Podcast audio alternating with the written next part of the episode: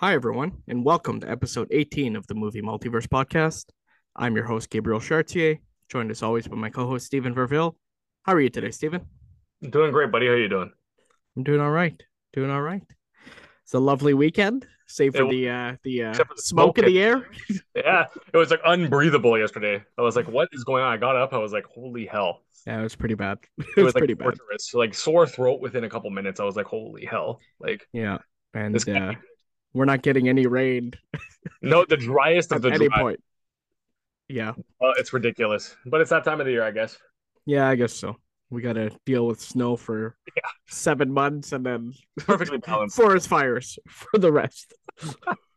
no, oh well. it's freezing or it's too hot. Exactly. Shall we get into the news? Absolutely. All right. First one I have here is a live action Miles Morales story is in the works at Sony. I don't think this is shocking at all, considering how much of a success the uh, Into the Spider Verse movies have been, as well as the games. So Yeah, exactly. And it's about time they actually do a spin-off of like a Spider-Man project that is a character we want to see. Like I, I don't think, you know, comparing this to like Kraven, I'm sure a lot more people were excited about this than when Kraven the Hunter got announced. So it's hey, hey, not- three people are very excited for El. oh, I believe it. Two of them are Sony executives, and the third one is uh, Aaron Taylor Johnson. yeah, pretty much. but uh, no, uh, this is exciting. Uh, I, all for the last like three days, I think on Twitter, a lot of people have just been like, "Oh, who's gonna play Miles?" And I was like, you know, I can't even think. Uh, I don't want to get into debates because I think they're probably gonna nail the casting. So I'm looking forward to it, Yeah, exactly. I hope they cast some relatively unknown person in it because like Chris Pratt or something. You know, fuck. I with somebody about that on Twitter.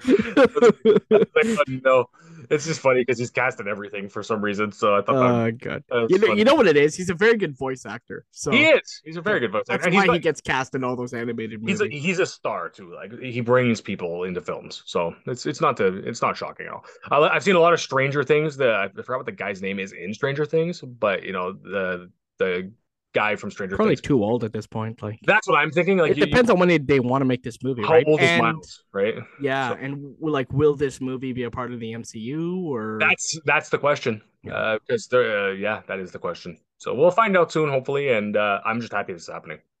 for sure, for sure. And to to add to that, apparently a Spider Woman film is uh in development still at Sony. Um, now I don't know if this has anything to do with the supposed movie that was supposed to be directed by uh, Olivia. Jeez, I forgot her name. I have no idea Um, let me Google it. for sure. Uh, I did see some people talking about this film though on Twitter, and I think some people think it's going to be a Spider Gwen movie. Olivia Wilde. Oh, Olivia Wilde. Okay. Um, so she was at- attached to be a the director of a Spider Woman movie at some point. Um, supposed to be maybe in the MCU. Like no one knew, but like when she talked about the announcement, like she posted about it on Instagram. She like tagged Kevin Feige in it, so oh, people were like, "Oh, maybe Must it's in the. MCU." yeah. But we literally heard nothing about it since. And I think this movie um will be with Spider Gwen, whereas the other Yes. one was supposed to be with Jessica. Jessica. Drew. Yeah. I wouldn't mind Mayday Parker too if they wanted to go that way, but like Okay. it's really tough to pick which Spider Gwen. I think Spider Gwen's the one that's going to bring you the most uh mainstream viewership though. For Uh, so sure. I, think, I think you'd go with Spider Gwen. Yeah, Gwen is a very popular name and Oh, popular absolutely. character. So Get them a Stone to do it too if they wanted. To be honest, that would honestly be free money. I know they should. I don't think they should, but if they wanted to, they could. And like I said, that'd be free money. People would be so happy to see that. yeah, I mean they should probably cast someone younger. Don't- Yeah, if you I'm think? talking, But- if this is like if this is a one-off, like a Sony Yeah. one-off, then maybe do it Emma, uh, Emma Stone. But if they want to make like, especially if they want to cross over this Spider Gwen or Spider Woman uh, with uh, Miles as Spider Man, yeah, you might want to pick somebody similar aged. It's Okay. it depends where they're going with that, right? So we'll we'll see again on that one. No, just- for sure. Like, will it be some shared universe thing, or will it be like a their We own universe? So They didn't know. really give us details, right? We we don't really know. exactly. We'll find out. Exactly. Uh, next one I have here is uh, Thomas Kail, who directed Hamilton, if I'm not mistaken, to direct uh, the live action Moana remake. So Yeah, Cool. I'm, I'm. We'll see. really Uh, enjoyed, really enjoyed Hamilton. Like it's one of my favorite things I think I've watched ever. So and Moana's a good movie, so it's maybe it'll end up being really good. I, I this kind of gives me a, a, little bit of nerves. Like I, I don't know how I feel about this. This yeah, remake. I think we we gave our thoughts last time. When, yes, when, it was uh, like maybe a month or two the ago. announcement. But... We, we would, I think we both would have preferred a sequel, but yeah, you know, we'll see what happens. like exactly. this one's a little weird. Exactly. Um, Nico Parker and Mason Thames have been cast as the leads in the How to Train Your Dragon live action remake. Um, not sure if you're familiar with any of those two actors.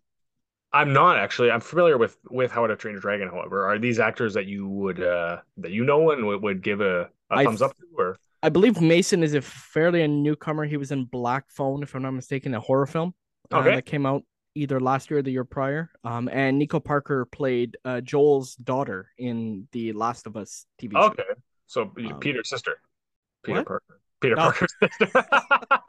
I can't tell by the silence. I was like, he doesn't get it. I just got it. Her last name is Parker. uh, oh god, no, but she's a she's a really good actress. So good. Um, the only thing is like like I've already seen the racist comments come out, so it's like racist. Yeah, well, she's a person of color, so uh, they're mad about that. Um, I guess so. I don't know. For How to Train Your Dragon, or they're for... like they're like they're making the comments like it's. I don't even want to get into it. It's it's no, so stupid. It's, it's, like it's sad. It's just sad that, that that's the first thing that comes to their mind. It's just yeah, people are honestly. I think this one's gonna be a lot. Like I'm more excited for this than the Moana live action, though. I'll, I'll be honest for yeah no this one like dragons like this sounds really cool sounds great and th- those movies are good and at least they have a universe like it's not just oh they did one movie and now it's time for live action it's like they have i think what four of those movies now so yeah three know, or four like they can I, make I, I, so they can make like they have room to do a lot more oh, absolutely want to expand the universe live action that's fine for this one at least I, I like when we get sequels first before remakes Agreed.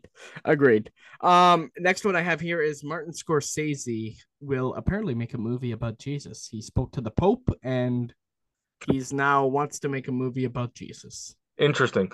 So is this about Jesus? Like, I don't know if there's details, but like, I'm wondering now, is this about Jesus's life? Is this going to be fiction? Is this going to be like a retelling not, of the story from yeah i'm not i'm not entirely sure to be honest with you um but uh, leo, well, leo dicaprio is cast in every martin scorsese movie so yeah he'll, he'll um, judas we already know who's gonna play judas he might play jesus um no, that's tom holland tom holland i saw that on twitter too.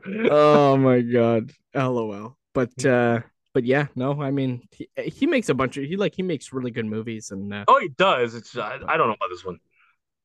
Yeah. I'm not i'm not a big fan of these jesus movies. Like the passion of the christ was such a such a tough watch. Depends what story they try to tell right? It does right? It does. But you know like you said he makes good movies. And I, if leo's in there you know should be good. Well we'll see. For sure uh speaking of his movies we're a little bit late to this one but uh they released a trailer to killers of the flower moon um what are your thoughts on that yeah I, I hadn't heard about this movie until you told me to check out the trailer and it looks great uh, it looks tense dark, uh, high stakes, and what a cast! Like uh, uh, from the few that I did see that I recognize, you know, Brendan Fraser is in there. You got uh, uh, Leo, as we just mentioned, and then uh, and then De Niro too. Like what what a cast! De Niro, Jesse Plemons is also in this.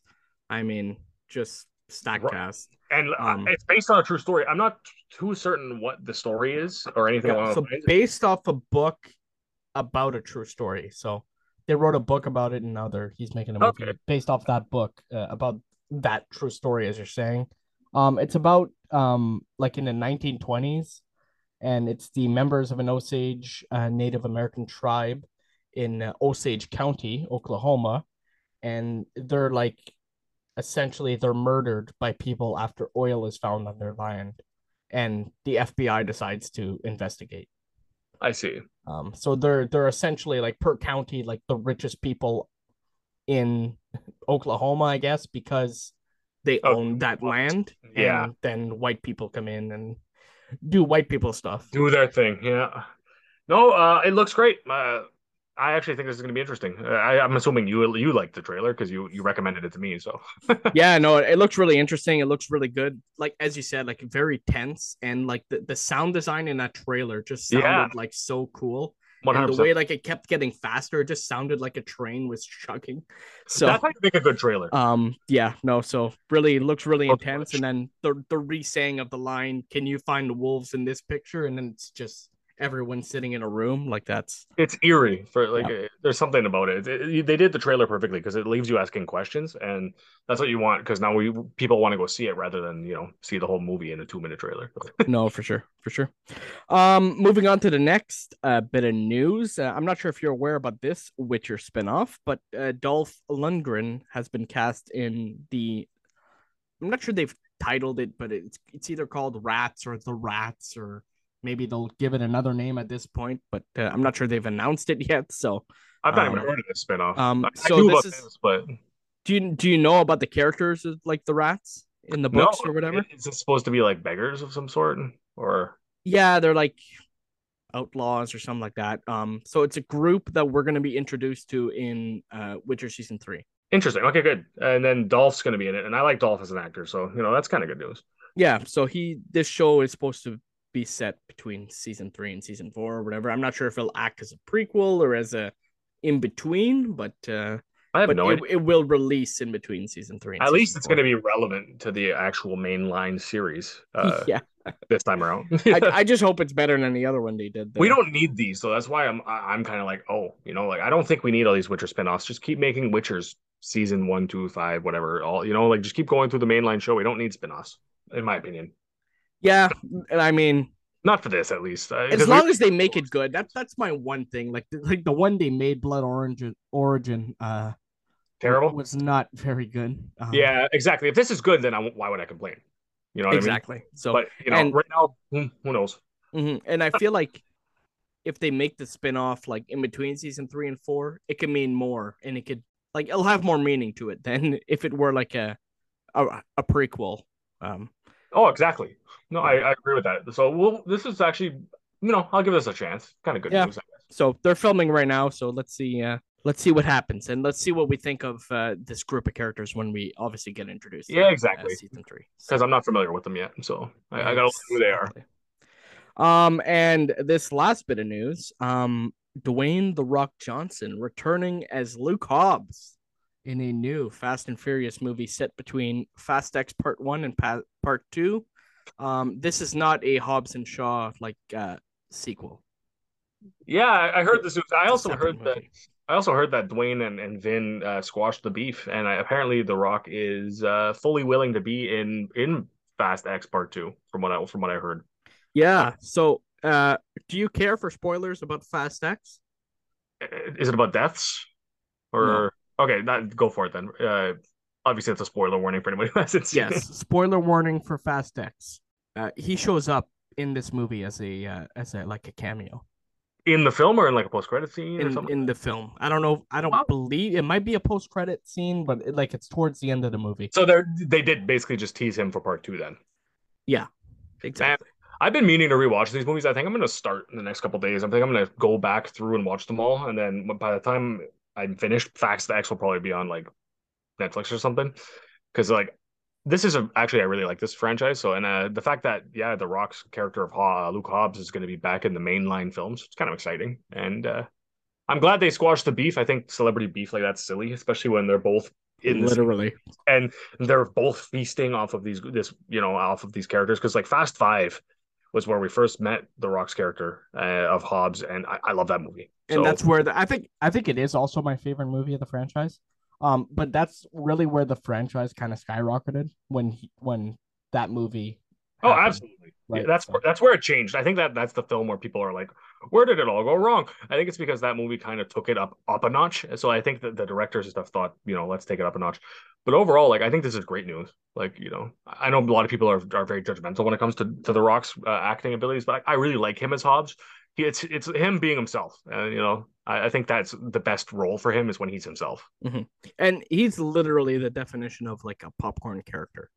He really is. Like he's just a big, strong, like you know, eye candy guy who can pick up a, a truck. You know, like s- silly stuff, Literally. right? silly stuff. But like, you know, it's per- it's perfect for the fast movies. Like they do not care about physics in the slightest. So, you know, I it's great. I don't know if I wanted like I know the initial news here is that there's going to be another movie just about him. I don't think I needed that. I think the the news I'm more happy about is that he's back to the Fast and Furious in general. So you know, I'm gonna give it a chance because I, I know I think Hobbs and Shaw is pretty pretty well done. Yeah, uh, it's it's it was surprisingly like it was a surprise for me. It, was pretty good. Like it was entertaining, and it didn't look good. So that's why I'm like, okay, so I'll, give it a shot. Like this is uni- I like this universe. I like fast cars. You know, I, I like I like popcorn action. So you know, we'll see what happens. Yeah, sometimes you just need to you shut off, shut off your brain and go watch a movie. Yeah, like who cares if it doesn't make sense? Jason Momoa is wearing a lavender shirt to piss off his mom. Let him wear a lavender shirt to piss off his mom. oh god. Oh, so yeah, jeez. Uh, so that does it for our news. Did you have anything else you wanted to bring up? Uh, not really. I'm sure there's a little bit more we'll get into next week regarding Spider-Man stuff, but you know, some of that doesn't have to necessarily do. We haven't seen Across the Spider-Verse yet, so it makes it a little more difficult to discuss. No, exactly. I'm excited to go see it tomorrow. Hell yeah. Um, all right, so now we're gonna go into a few reviews. So, so we've had multiple shows end over the past few weeks. Um, and I've made a review for uh, for three of them. Um, I've obviously in last week's episode did a review for the marvelous Mrs. Maisel. Um, go check that out if you haven't uh, heard it yet. Um, and uh, today I'll be doing Barry, Ted Lasso, and Succession. Um, so this is a spoiler warning. Um, I will be discussing spoilers. So if you haven't seen these shows or don't want them to be spoiled for you, then uh, go watch them and come back. But uh, if one you've seen them and want to listen to it, or one you don't care about spoilers, then feel free. So you you just to give a bit of context here, Steven, you haven't seen any of these shows, correct? Not a minute of any. Well, I've seen it. Okay, when I say not a minute, I've seen you've shown me a couple clips from these shows, yes. but other than that, besides those minimal clips, so I would say maybe a total of seven minutes of between all three shows I've seen. So I'm kind of an expert. yes, expert Steven. But uh, yeah, no, I'm, this is more for almost as much for my benefit as uh, anybody else's. So you know, I'm looking forward to hearing about them yeah, I hope I can convince uh, at least one person to to watch these shows. Um, yeah. So to start off with uh, my Barry review. So Barry ends its TV run in bold fashion. Um, so I'll give a bit of context into like how season three ended uh, and all that. So, um, so when season three ended, a lot of people called it like the best possible ending for the story, and many people questioned coming back for a fourth season. Um, essentially, season three ended with uh, Gene tricking slash trapping Barry and getting him arrested. And Barry essentially finally facing the consequences of his actions. So a lot of people felt like that was kind of the perfect ending for the show and that the show should kind of end there. But uh, obviously, they decided to do a fourth season. So this season begins with uh, Barry and Fuchs in prison, um, with Sally in a very dark place uh, essentially feeling that her career is going nowhere, as essentially her career is going nowhere. Um, Noho Hank makes uh, a life choice that essentially seals the fate for his partner Cristobal. Um, and Gene's ego is just leading him to make terrible decisions, as always. Um, that's essentially like that guy's character. He's just makes terrible decision after terrible decision. Um, the season takes a real turn when uh, Barry escapes from prison. Um, so essentially, NoHo Hank sends a bunch of killers out to uh, that prison to kill Barry, and Barry somehow escapes that and then takes that shot because everyone is essentially dead, all the guards included, um, and escapes from prison. Um, and then we essentially get Barry who goes and finds Sally. Um, she's obviously in a dark place, as I mentioned, and she just accepts to go with him elsewhere. And then, boom, we cut to black, and there's like an eight to 10 year time jump. When we see him again, um, he's essentially living in the middle of nowhere, hiding, uh, raising his son John with Sally. Uh, Sally is a bread earner at this point and is the only person who uh, rightfully so, the only person who's allowed to go out and not get caught. But uh, she's essentially out there uh, working in a diner and bringing in all the money. She's essentially like she's in such a dark place at this point. Like I know I've said dark like eight times at this point, but oh, it's Barry. It's dark. uh, yeah. So she's like essentially like just going through the motions every day. Um, we cut to Noho. Noho is living in complete denial of who is responsible for Cristobal's death, uh, while continuing to run a successful uh, mobster business. Um, sentence uh, is done as we begin uh, after the uh, the time jump, and he strikes a deal to work with NoHo again. And Gene, um, who was on edge essentially when he found out that Barry had escaped from prison, um, finally comes out of hiding because he wants to insert himself in the story. Uh, Warner Brothers has essentially decided to they want to make a movie based on Barry's story, and he wants to insert himself into that story. A man's ego will do incredible things. Oh yeah. um, so this that story of Gene coming out of hiding and wanting to help out make that movie mm-hmm. uh, essentially leads to the last plot point of the show. Um, so uh, Barry finds out about that. He heads back to LA to go kill Gene just once and for all, be done with it. Um, leaving Sally behind to take care of John. Um, Sally, being in an incredible bad spot mentally, um, eventually just leaves and follows Barry to LA. She gets kidnapped by NoHo Hank. After a fallout with Fuchs, NoHo essentially tells Fuchs that he has Sally and Barry's son.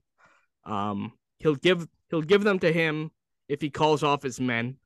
Um, this essentially leads to like a very large shootout uh, with everybody dying, excluding for Sally, John, and Fuchs, who jumped on John as the shootout was ongoing.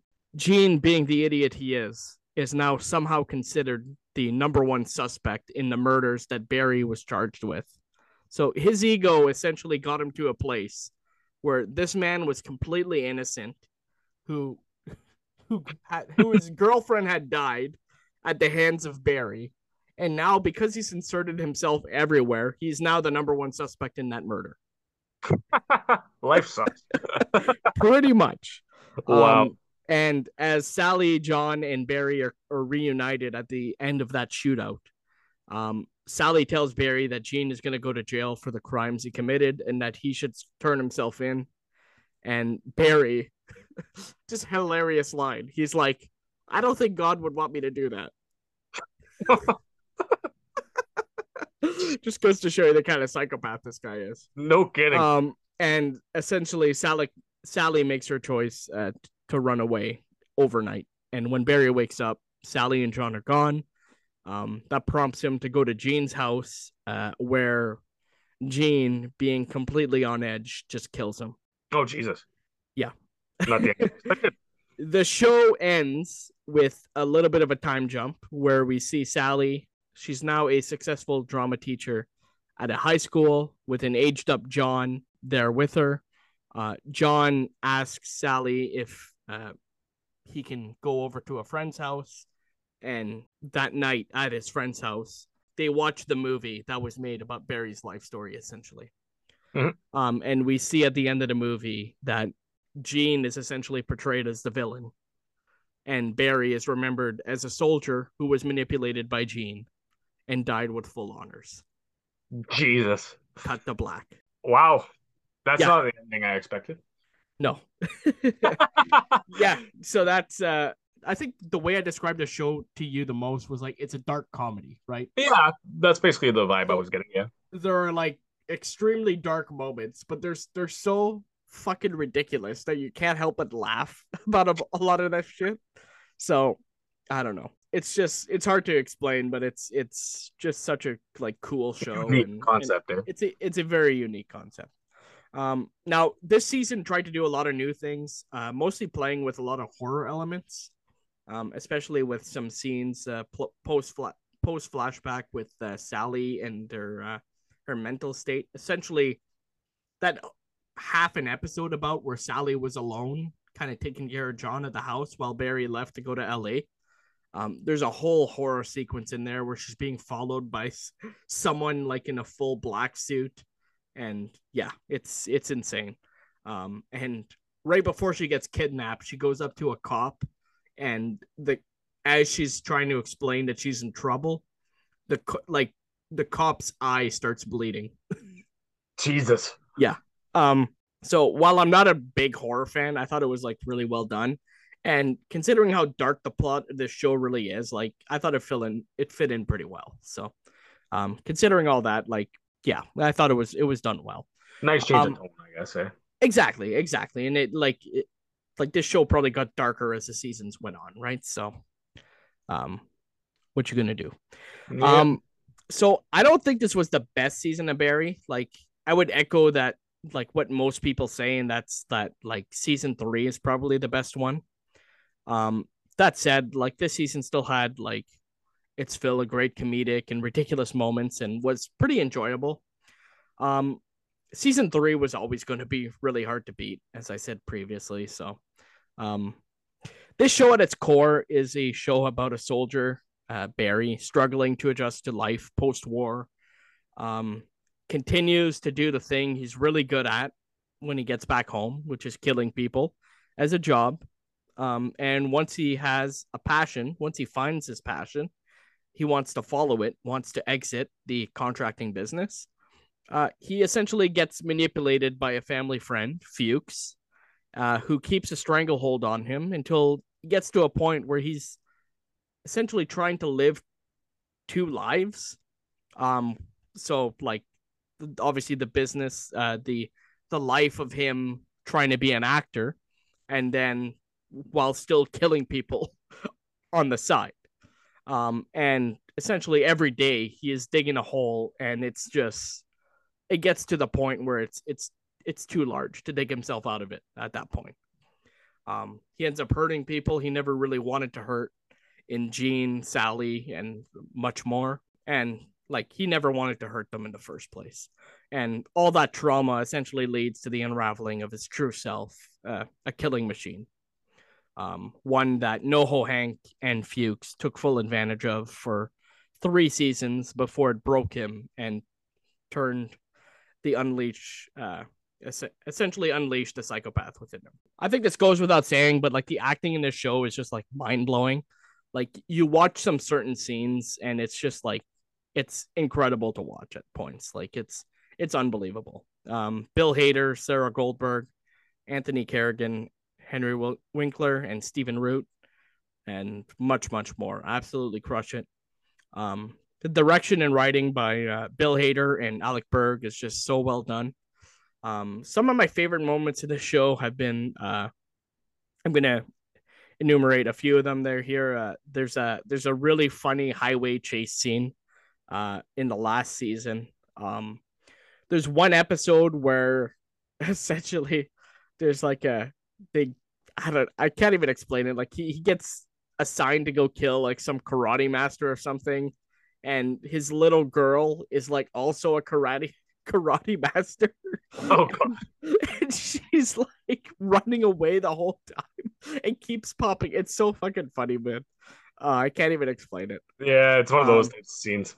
Yeah, and there's a whole scene where we see a mob hit from a roof top as like cops are coming in to bust a drug operation. and it's it's again, it's ridiculous. There's another scene where like Jane is getting chased by like a thousand dogs. Again, hilarious. And uh anyways, like all as hilarious as that bomb scene I showed you. Oh yeah, like, which was absolutely hilarious. It's just so ridiculous. Like, so, like, yeah, it's outrageous almost. It's, it's yeah. What's your password? Uh, Berkman goes boom. oh god, um, it's, it's silly, but, but that's why you like it, right? Exactly, exactly. Um, there's so many great scenes, but uh, those were some of my favorites. Uh, not sure when we'll see another show like this again, but I'm obviously looking forward to seeing whatever Bill Hader chooses to do next and uh, same goes for the rest of the actors. If you have not seen this show, I highly recommend it. Um, very enjoyable, and uh, it's all available for you to watch uh, right now. So go for it. Nice. I'm actually surprised he he died at the end. Honestly, I, I haven't even watched the show, and I was just like, "Oh, he died." like, I, were you expecting that? I think I was, but um, I guess I'm a little shocked in the way it happened.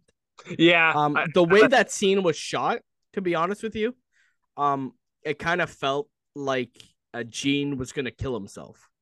okay. And, And then, he and then we heard the gunshot, and it wasn't pointing at like it. The camera wasn't exactly showing what had happened, and then all of a sudden we see like Barry's character like look to his chest, and he's like, "Oh." you got You, then you see the bullet to the bullet wound so um the way that the way that whole scene was done was very very good and uh, left you like on edge so good. Yeah, it sounds like a good show. It's it's it's you got to have a very open, from the sounds of it, a very open-minded sense of humor to really enjoy it. Because I think some people who are a little more sensitive might not enjoy it as much. Uh, just to like maybe some violence and and some you know, I would say toxic humor. But like from just from the one scene you showed me, like it, it looks hilarious. Yeah. So I think this is probably a show for the people who just would like to have a good laugh, and uh, seems like there's a lot of drama in there too. So you know, sounds like a good one. And I like Bill Hader, so uh, this actually feels feels right up his alley. He always he always plays. You know, there's always just something like a very special quality to to the way he acts that I think uh, complements a show like this so well. for sure i agree um he did a really good job and uh, i'm i'm not sure if this was his first time directing and like writing and that stuff but like absolutely crushed it like so well done so well Hope done he so bravo monsieur bravo anything else to say about that No, that uh, sounds pretty good to me, and um, I'm looking forward to the next two reviews you got for me. All right. So we're going to take a quick break. And then when we return, we will be back with our Ted Lasso and Succession reviews. And we are back with our TV show reviews. Are you ready, Steven? I am. Which one are you gonna hit me with next? All right. We're going with Ted Lasso next. So this was a really, really fun show. Um, so uh, the feel good comedy about an American football coach going to England to coach a football club has concluded. Um, essentially, the story of Ted Lasso. Um, so, I guess let me just reiterate here: spoiler warning for uh, Ted Lasso. So this uh, this season saw some pretty good storylines, um, including Roy Kent's rise to eventually becoming uh, Ted's successor as head coach. Um, we saw Keeley's struggles uh, with uh, building up her marketing company. Um, Jamie's growth as a leader and as a, as a player uh, on and off the field was really good. Um, we saw a coming out story uh, from one of the players on the team. Um, some good, real like coverage of worldwide issues as well. Um, there's a whole story about like a player from Nigeria um, who was getting a sponsorship from a specific company, but then finds out that that company is like really taking advantage of the Nigerian government and like ruining the environment in Nigeria. And so like we see that whole thing uh, as he like pulls out of the sponsorship and um, does a whole thing to essentially fight back and try to take a stand uh, for his country. And we saw like a redemption storyline for uh, Nate, um, who turned to the dark side, we'll say, um, at the end of season two. Um, and as always, this show does a really good job of uh, showing like the mental health part of sports, um, talking about your feelings, uh, trying to solve issues, and not essentially pushing them away or pushing them, you know, trying to hold them in or whatever. Like, let's let's talk about our feelings instead. Um, and this is a really this show really shows uh, the benefits of doing that um, through their storylines. So, um, another highlight for me was the bond that uh, Jamie and Roy began to have this season, um, which I guess is not an accurate statement. I guess it kind of started last season, but we really saw it flourish this season. We'll say. Um, it's pretty special to to see, considering they wanted to literally rip each other apart in season one when we first meet them. So, uh, that's pretty cool. Um, this show's plot is essentially based on the analogy that if you do good things and be a good person, uh, good things will happen to you. And part of the reason why this show is so good is you really see that, um, and that in the whole team and staff have essentially become a family. Um, you could really tell they all truly care for each other. And that's something that's pretty cool. Um, as for the foot line, the football storylines this season, uh, Richmond is back in the Premier League, um, and everyone has essentially predicted they were going to finish last and get relegated again. Um, while they are not the worst team halfway through the season, um, what they decide to do is pretty bold. Um, they essentially implement a new strategy. So they change the way they're playing like halfway through the season, which is like completely unheard of. Um, and while they struggle at first, um, they essentially finish the season by like doing a run of like something like 17 straight wins.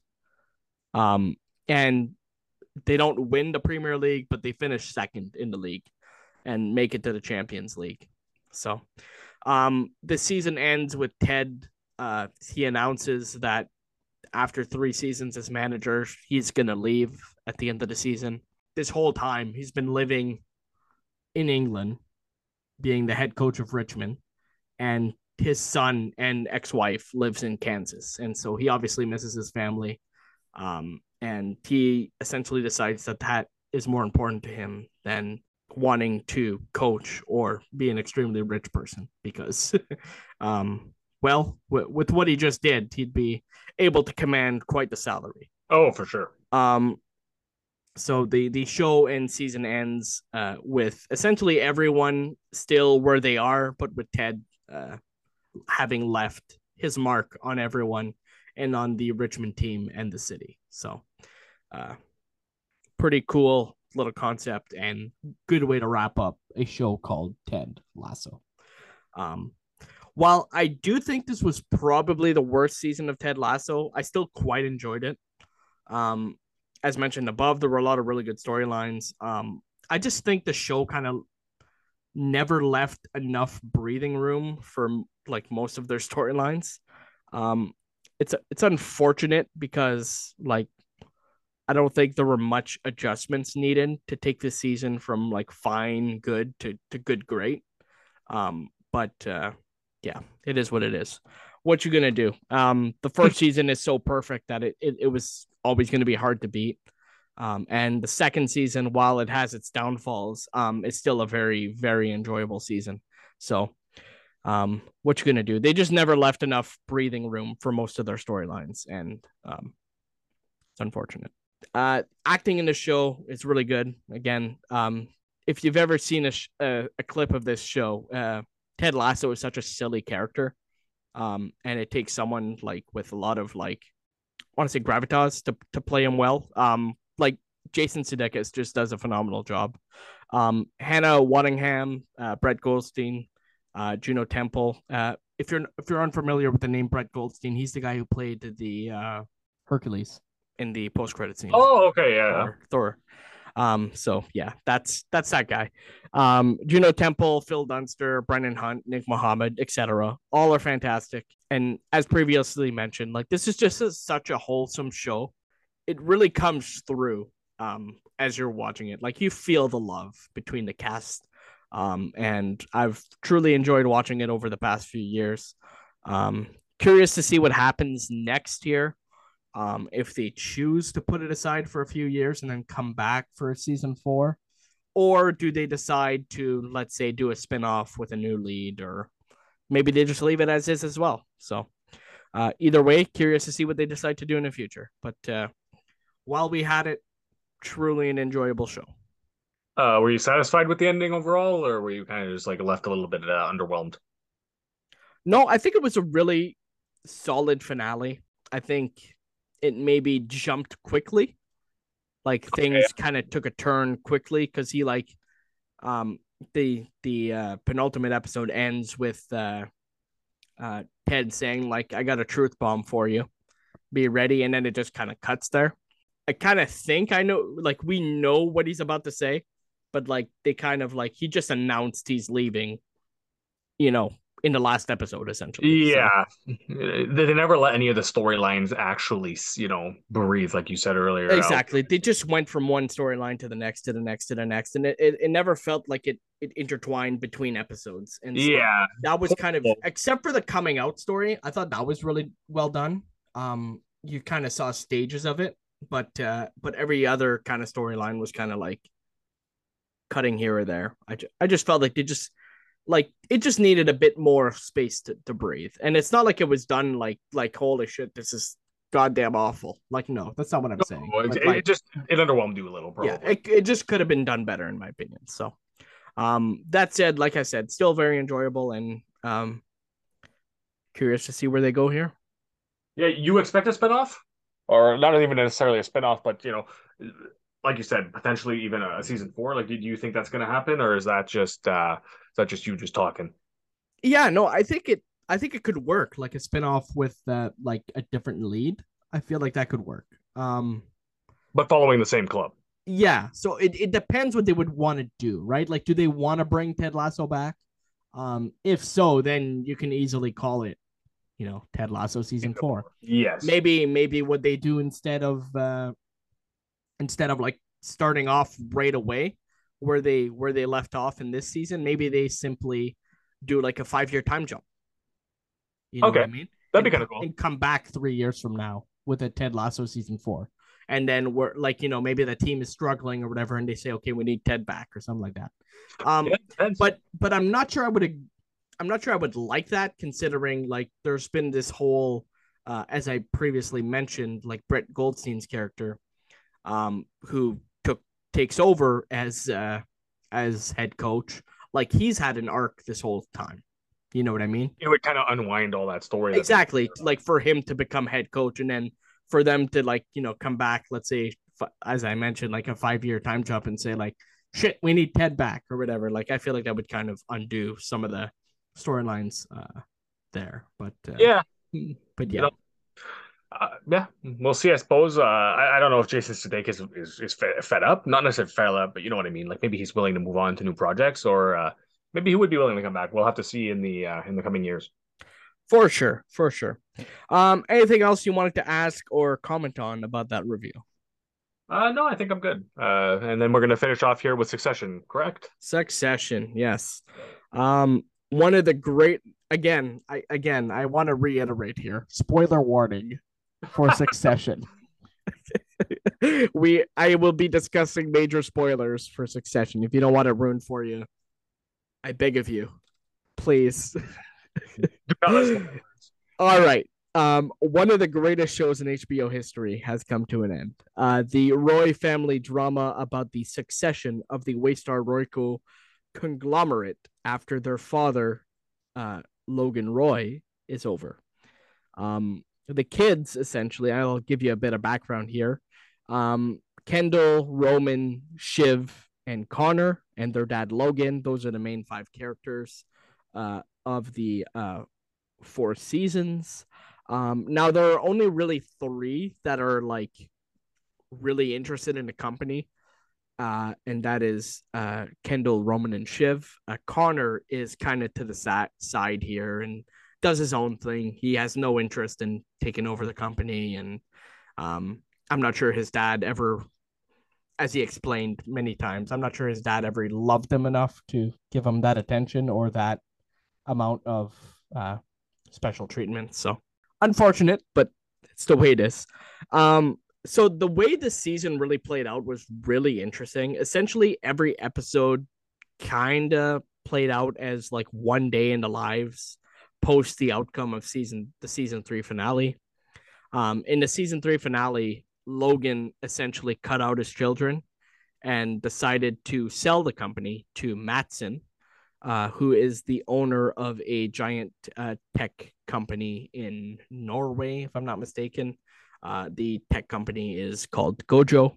Tom, who is Shiv's husband, betrayed her and sided with Logan essentially giving Logan the votes he needed to go around his children and approve the sell. Um, so to summarize, Logan did not believe that any of his kids could succeed him as CEO, and would rather sell the company to an outsider than allow his children to take over. So this season essentially begins episode one with the kids trying to stick it back to their dad by outbidding him for an add on asset that he wanted to add to the Gojo deal. In the second episode, we essentially get a very, very like intense scene where they they finally sit face to face with their dad. And as they're discussing a bunch of shit, right as Logan's about to leave, he essentially says, I love you guys, but you are not serious people. Interesting. That, that hurts. Yeah, especially when it comes to a business, right? Like that must have, uh, and obviously this is what what season is this for? Season four, yeah. Yeah, so th- this has clearly been building for a while, I would assume. Or is this like was this a concept that got kicked in like mostly early in the season?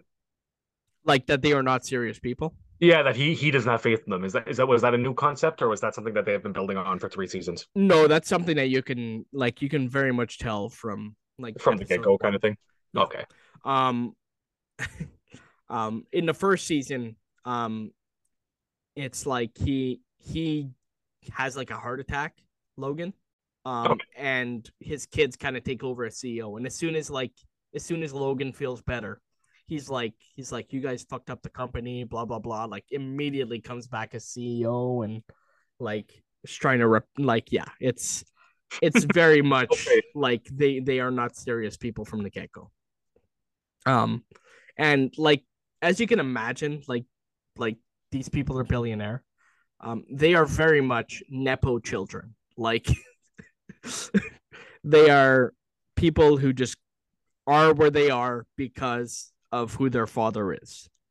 Like they did not do anything on their own at all at any point while growing up.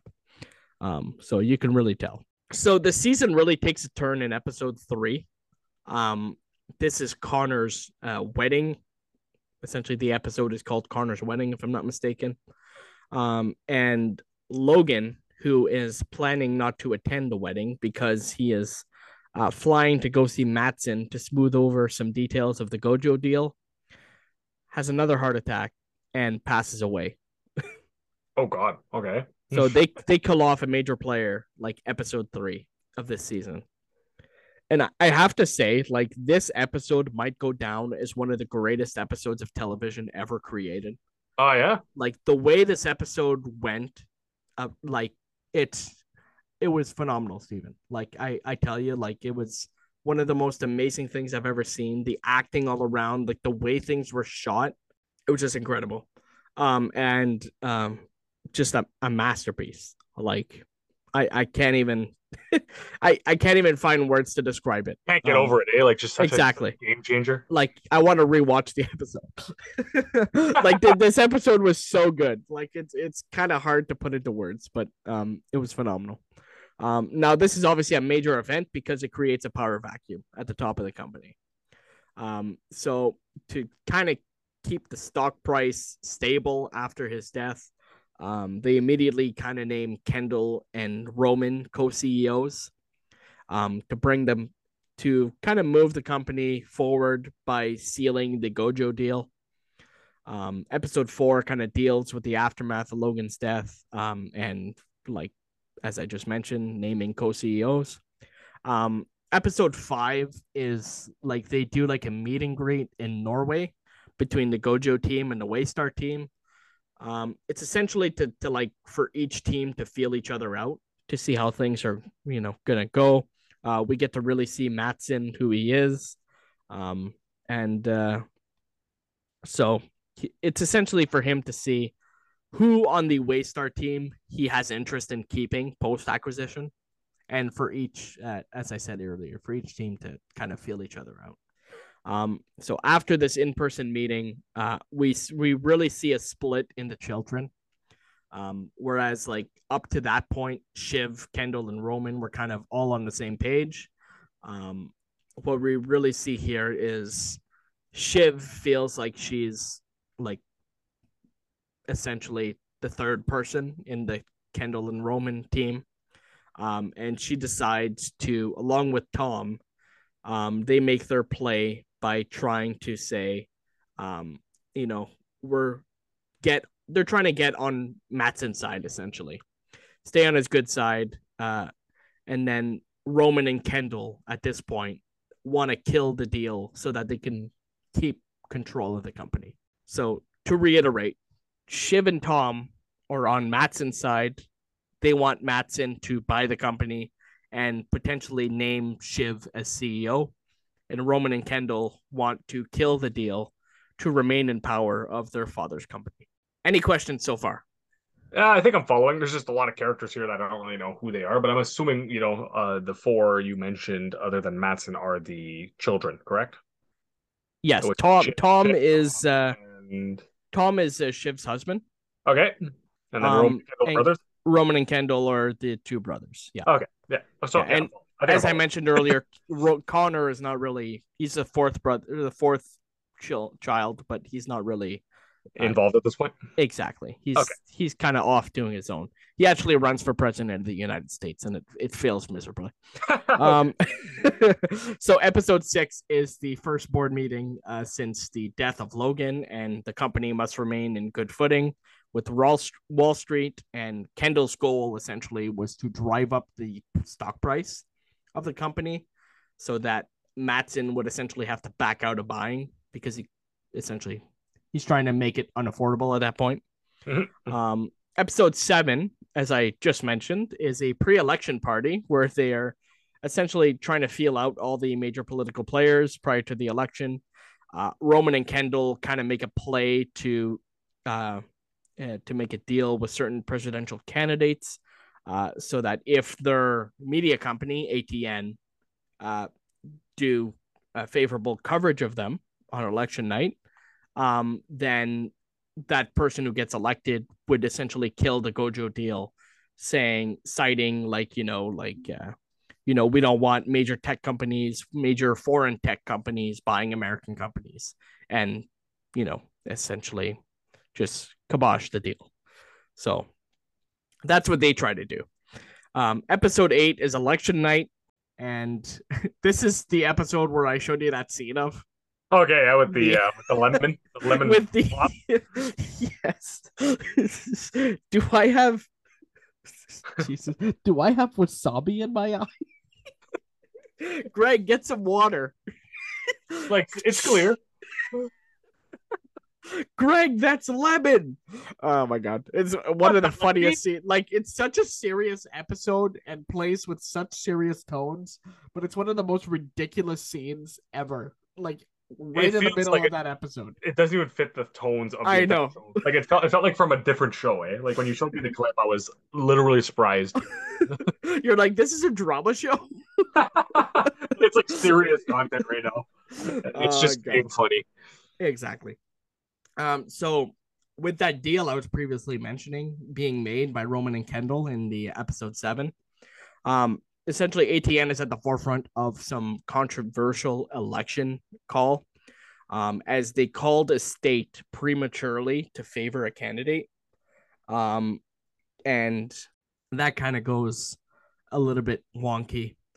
Kendall is doubting whether or not he wants to do it and then word of Shiv's secret deal with Matsson gets out to them, and they essentially feel betrayed. And Kendall says, "Fuck it, make the call," and that's that.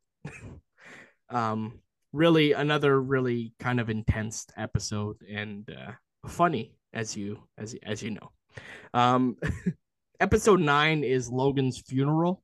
So you can kind of tell like every episode is like a day after another. Yeah, It's- it's you, it's it's, like- a specific way. Yeah, like It's he's really remarkable the way they did this. he had been dead for what two days at this point, or is this the third day, episode nine? Well, he, he died in episode three, so oh, three. Sorry, yeah. uh, so maybe maybe a week or something. Yeah, just so yeah. Okay, that makes sense. yeah. So like the way they really did, the way they decided to do this was like really interesting. Um, so uh, as I said, Logan's funeral uh is where we get a lot of like a lot of characters come back from over the seasons. Obviously, it's with a monumental death like that, we really get to see like everyone come out. We also get a last minute deal between uh, Shiv and Matsson um, and the newly elect president um, to push the deal through if an American CEO is named. And so essentially Kendall and Roman's deal that they made with him uh, is void at this point. Um, and it sounds like Matsson will the, with the deal with for the Gojo deal will, will essentially be approved. Um, so lastly, now we have the finale. Again, like every episode was just so good, but uh, like the twists and turns in this season were absolutely phenomenal. Um, and it was all essentially possible because they had the balls to kill off Logan early on, right? Like I was just mentioning about Ted Lasso, like some of the plot points not having having a lot a lot of time to like sit and kind of simmer, but like they really did a really great job in Succession. Um, and this season did not disappoint. Um, so lots of twists and turns in the finale. Um, essentially the deal, like it's it's it's a foregone conclusion. It's going to go through, but um, Shiv thinks she essentially has the CEO locked in after assurance from Matsson, and they have the votes to get the Gojo deal approved by the board. Um, Matsson, however, we start to see that he's a little bit less sure about Shiv and starts looking around um, at p- new potential CEOs. Um, and essentially, he he picks Tom. So he picks uh, Shiv's wife. Shiv's wife. Jesus. Um, uh, Shiv's husband, obviously. Actually, at times Tom could be considered Shiv's wife too. So, so it was it was an accurate accurate assessment.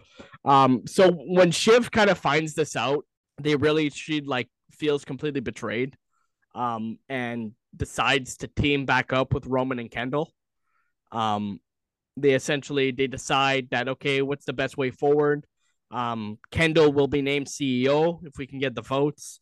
Um, and uh, they come up with a whole plan, a whole strategy. You know, it's like this is like half the episode, Steven, where they're like, okay, we got this, we got this.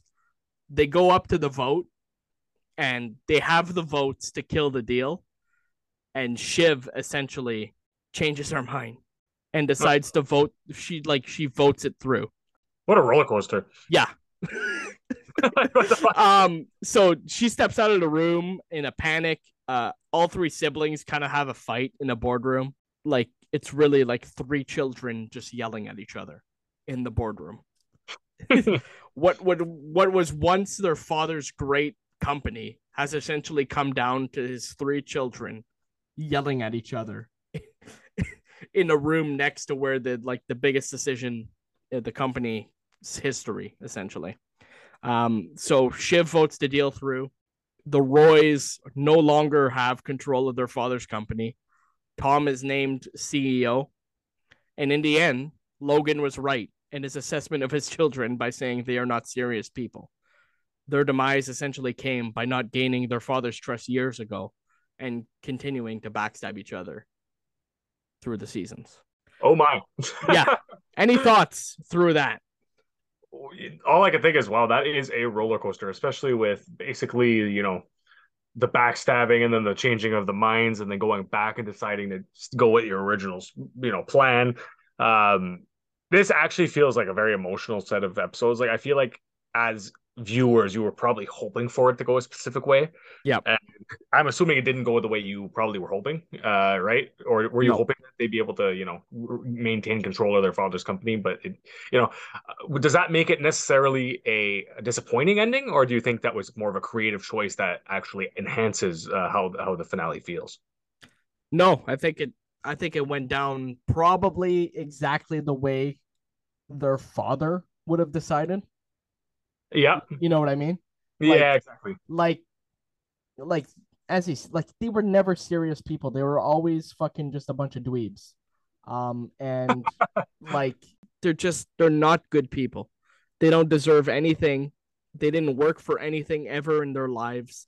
Um, whereas Tom, being the weasel he is, um, essentially like like from this from the start in season one like you could tell he was always pushing it's kind of hard to, to explain but like he was always there in the background putting in the effort um and uh, he essentially like in in season one, he was willing to go to prison for the company.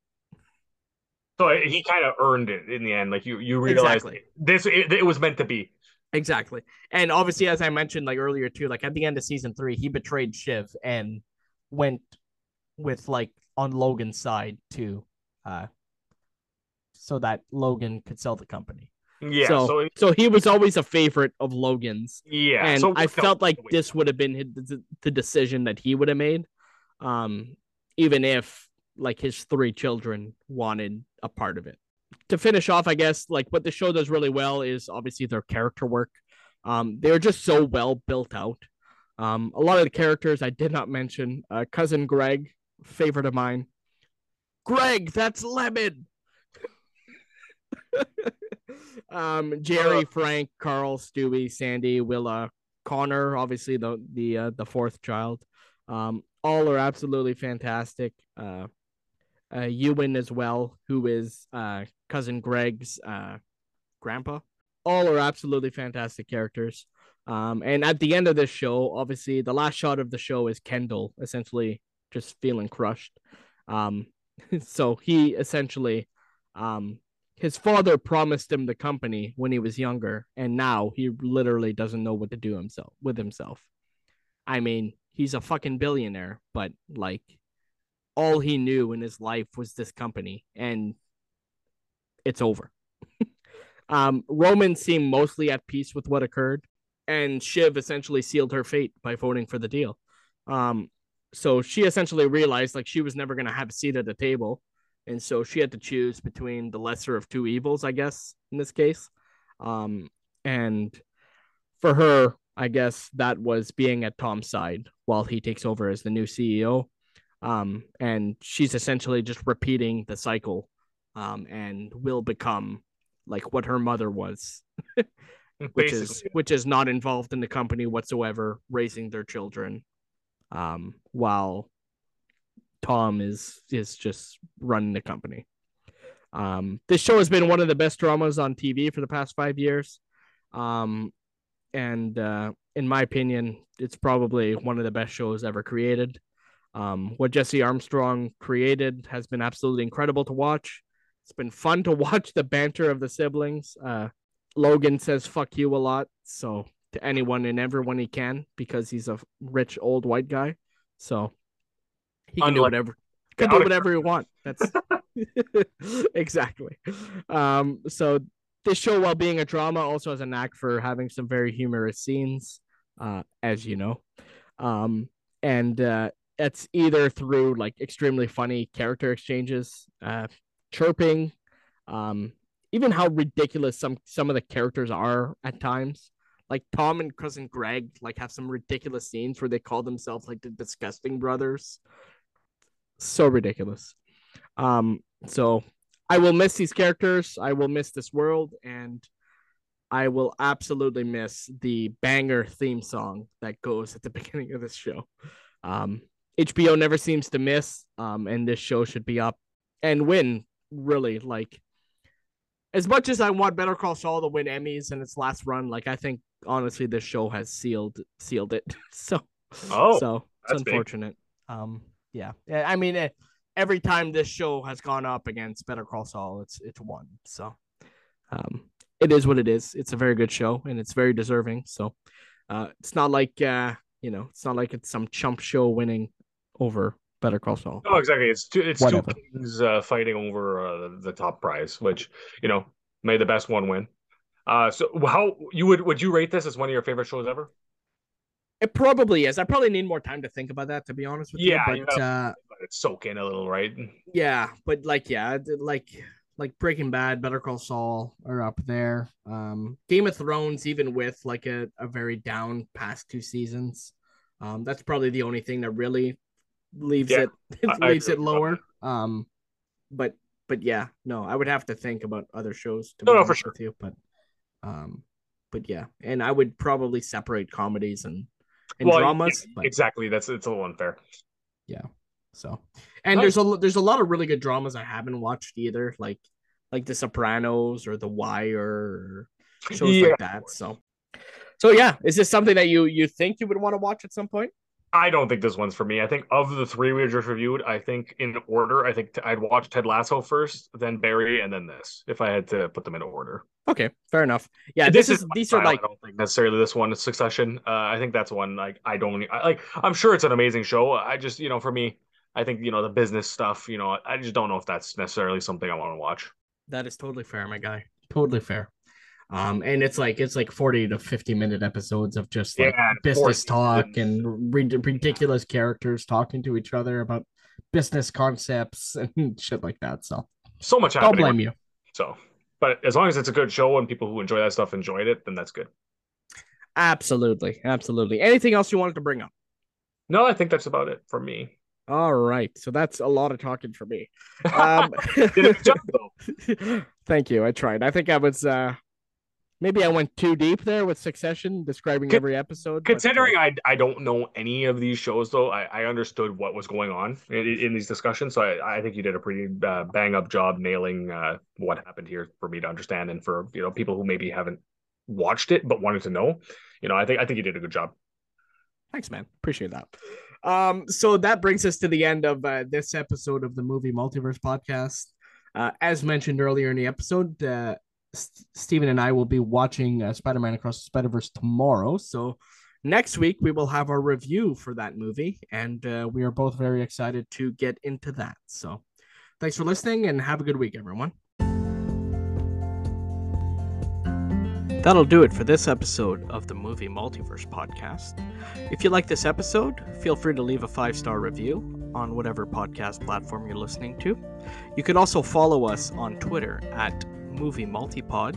You can follow Steven at Your Uncle Steven, and you can follow me at Gab underscore Chartier. Thanks for listening, and we'll see you next time.